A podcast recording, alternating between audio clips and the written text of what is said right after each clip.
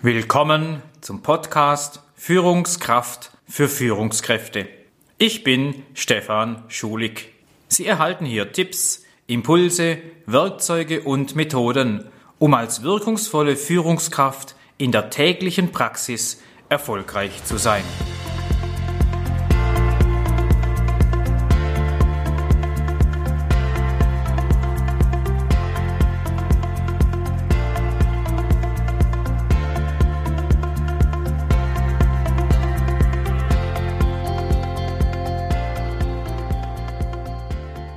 Heute nehme ich mal die Aussage in einem besonderen Blickwinkel, sind Sie als Führungskraft authentisch? Sind Sie authentisch? Sagen Sie es ruhig mal laut. Ja, ich bin authentisch.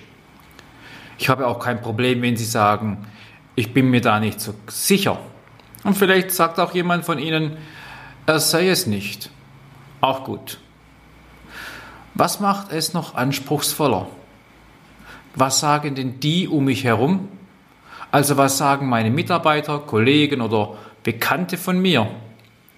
Haben Sie eine Vorstellung, was da kommt?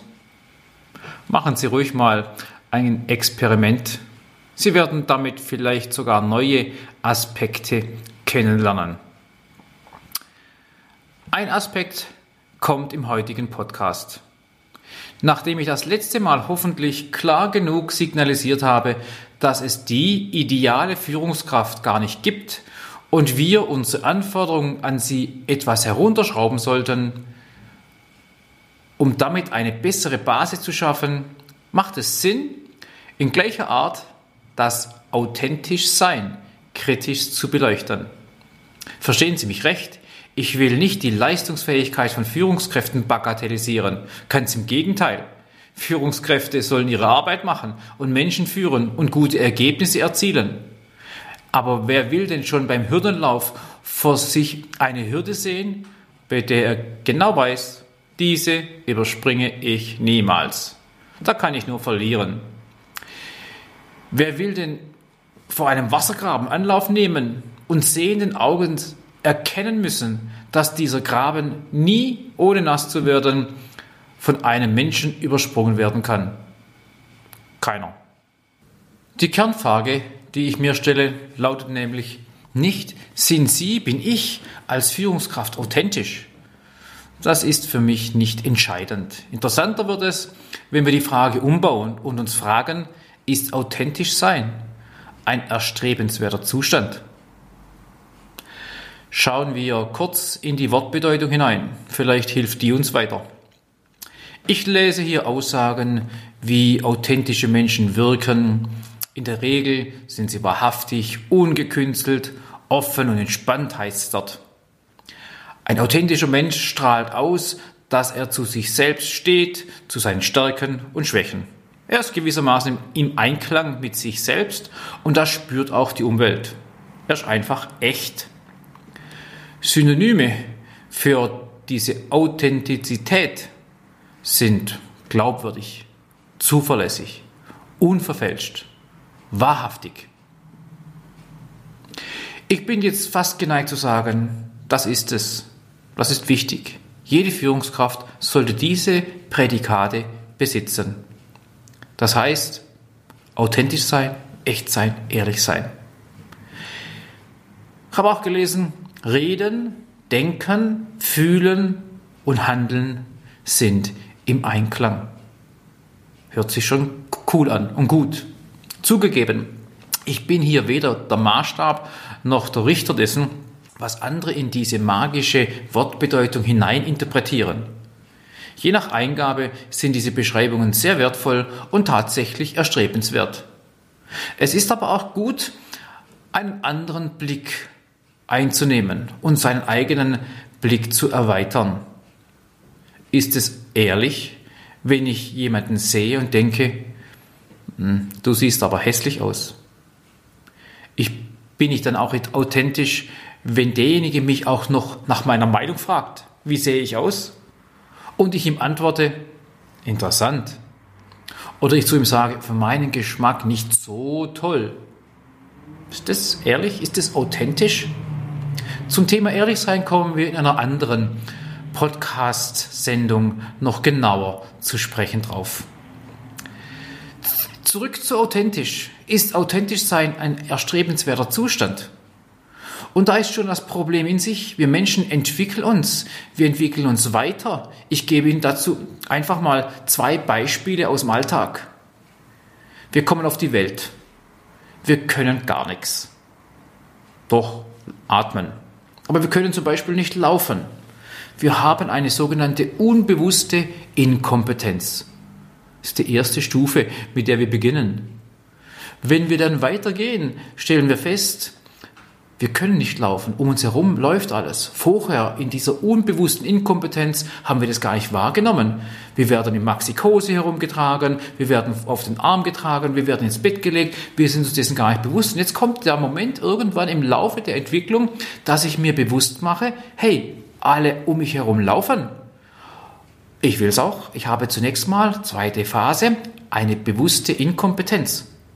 Und mit dieser Phase der bewussten Inkompetenz und dem Wunsch und dem Wissen und der Absicht, daraus Handlung entstehen zu lassen, kommen wir von der unbewussten Inkompetenz Stufe 1 in die bewusste Inkompetenz und als drittes kommen wir dann in diese bewusste Kompetenz. Das heißt, wir beginnen laufen zu lernen, indem wir unseren Schwerpunkt auf den rechten Fuß verlagern und den linken Fuß nach vorne bewegen. Dann die Schwerpunktverlagerung nach links wiederum, um dann wieder Freiheit zu haben, Belastung auf dem linken Fuß und den rechten Fuß nach vorne zu bringen. Eine bewusste Kompetenz, sich zu arbeiten. Und irgendwann kommen wir dann auch in diese unbewusste Kompetenz hinein. Nämlich kein Mensch, der heute normal zur Schule geht, zur Arbeit geht, in die Garage geht, zum Auto geht, eine unbewusste Kompetenz, dass wir einfach laufen können. Das ist im späteren Leben nach dem Laufen lernen auch beim Thema Autofahren in ähnlicher Art und Weise. Am Anfang weiß das keiner der Kinder, wenn man im Maxi-Cosi ist und ins Auto getragen und gefahren wird. Unbewusste Inkompetenz. Wir wissen nicht, dass wir nicht Auto fahren können und es stört uns auch nicht. Unbewusste Inkompetenz. Irgendwann stellen wir fest, ja, wir können nicht Auto fahren. Das machen immer andere für uns. Bewusste Inkompetenz, Phase 2.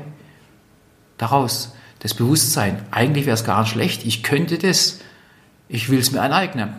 Wir üben das, eine bewusste Kompetenz, Phase 3, die man sich erarbeiten möchte. Auf einmal geht es zum äh, Fahrlehrer.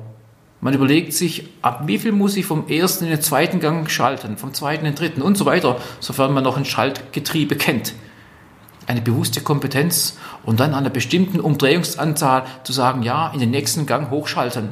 Und wir machen das fast schon mechanisch auf den Anzeiger bei den Umdrehungen festzustellen, oh, jetzt ist wieder soweit, nächster Gang, sonst heult der Motor. Heute nach Führerschein bestehen und langer Fahrpraxis überlegt sich kein Mensch mehr, wann er schaltet. Das macht er einfach unbewusste Kompetenz. Diese vier Entwicklungsstufen, am Beispiel Laufen oder Autofahren kurz aufgezeigt, sind wichtige Entwicklungsstufen, die auch wir an den Tag legen müssen. Das heißt, wir entwickeln uns weiter. Unbewusste Inkompetenz zur bewussten Inkompetenz, zur bewussten Kompetenz und zur unbewussten Kompetenz. Ich stelle also in den Raum, dass es sich hier um keinen Zustand, sondern um einen Prozess handelt. Und ob jemand als authentisch wahrgenommen wird oder nicht, ist lediglich eine Momentaufnahme. Wenn wir also uns weiterentwickeln, sind wir zunächst nicht echt. Wir verstellen uns, wir machen Dinge anders als vorher. Wir tun was, was erstmal nicht ganz so zu uns passt, eben nicht ganz authentisch, für Außenstehende eben nicht nachvollziehbar. Der provokative Denkanstoß in diesem Podcast heute lautet also, wer authentisch ist, entwickelt sich nicht mehr weiter. Führungskräfte, die ihre Komfortzone nicht mehr verlassen, sind unter Umständen authentisch kalkulierbar, echt, aber wo bleibt das Neue? Die Innovation, die Verhaltensänderung. So bin ich halt. So muss man mich nehmen. Ist und bleibt eine Bankrotterklärung einer jeden Führungskraft, egal in welcher Hierarchieebene. Das ist es, auf was es mir heute im Podcast ankam. Egal wie jemand authentisch definiert, Sie als Führungskraft müssen veränderungsbereit und veränderungsfähig sein. Sie verändern ihre, in Abhängigkeit der Situation ihren Führungsstil. Sie passen ihr Führungsverhalten an, ihr Verhaltensstil, ihren Konfliktstil. Sie beharren nicht nur immer auf dem Bestehenden, auf dem Bekannten, auf dem Eingefahrenen. Sie müssen jede der vier Entwicklungsphasen durchmachen, bis sie führen in unbewusster Kompetenz. Das ist es ein sich ständiges Hinterfragen und besser werden, sowie das Ziel, eine gute Führungskraft zu werden oder zu bleiben, nicht aus den Augen zu, zu verlieren. In diesem Sinne wünsche ich Ihnen, dass Sie Ihre Komfortzone wieder mal verlassen, nicht authentisch bleiben, sondern sich entwickeln und sich Ihre Komfortzone nach und nach vergrößert. Ihre Mitarbeiter werden es Ihnen danken. Herzlichen Dank fürs Zuhören. Viel Erfolg beim Umsetzen. Ich freue mich, wenn Sie das nächste Mal wieder mit dabei sind. Es grüßt Sie Ihr Stefan Schulig. Und wenn Sie Ihre Führungssinne mal wieder intensiv schärfen lassen wollen, kommen Sie zur Schulig Management Beratung, meiner zertifizierten Bildungseinrichtung, die sich seit Jahren auf das Thema Aus- und Weiterbildung von Menschen mit Personalverantwortung konzentriert. Schauen Sie sich um auf www.schulig-management.de und lassen Sie sich von meinem gleichnamigen Führungsworkshop Führungskraft für Führungskräfte inspirieren.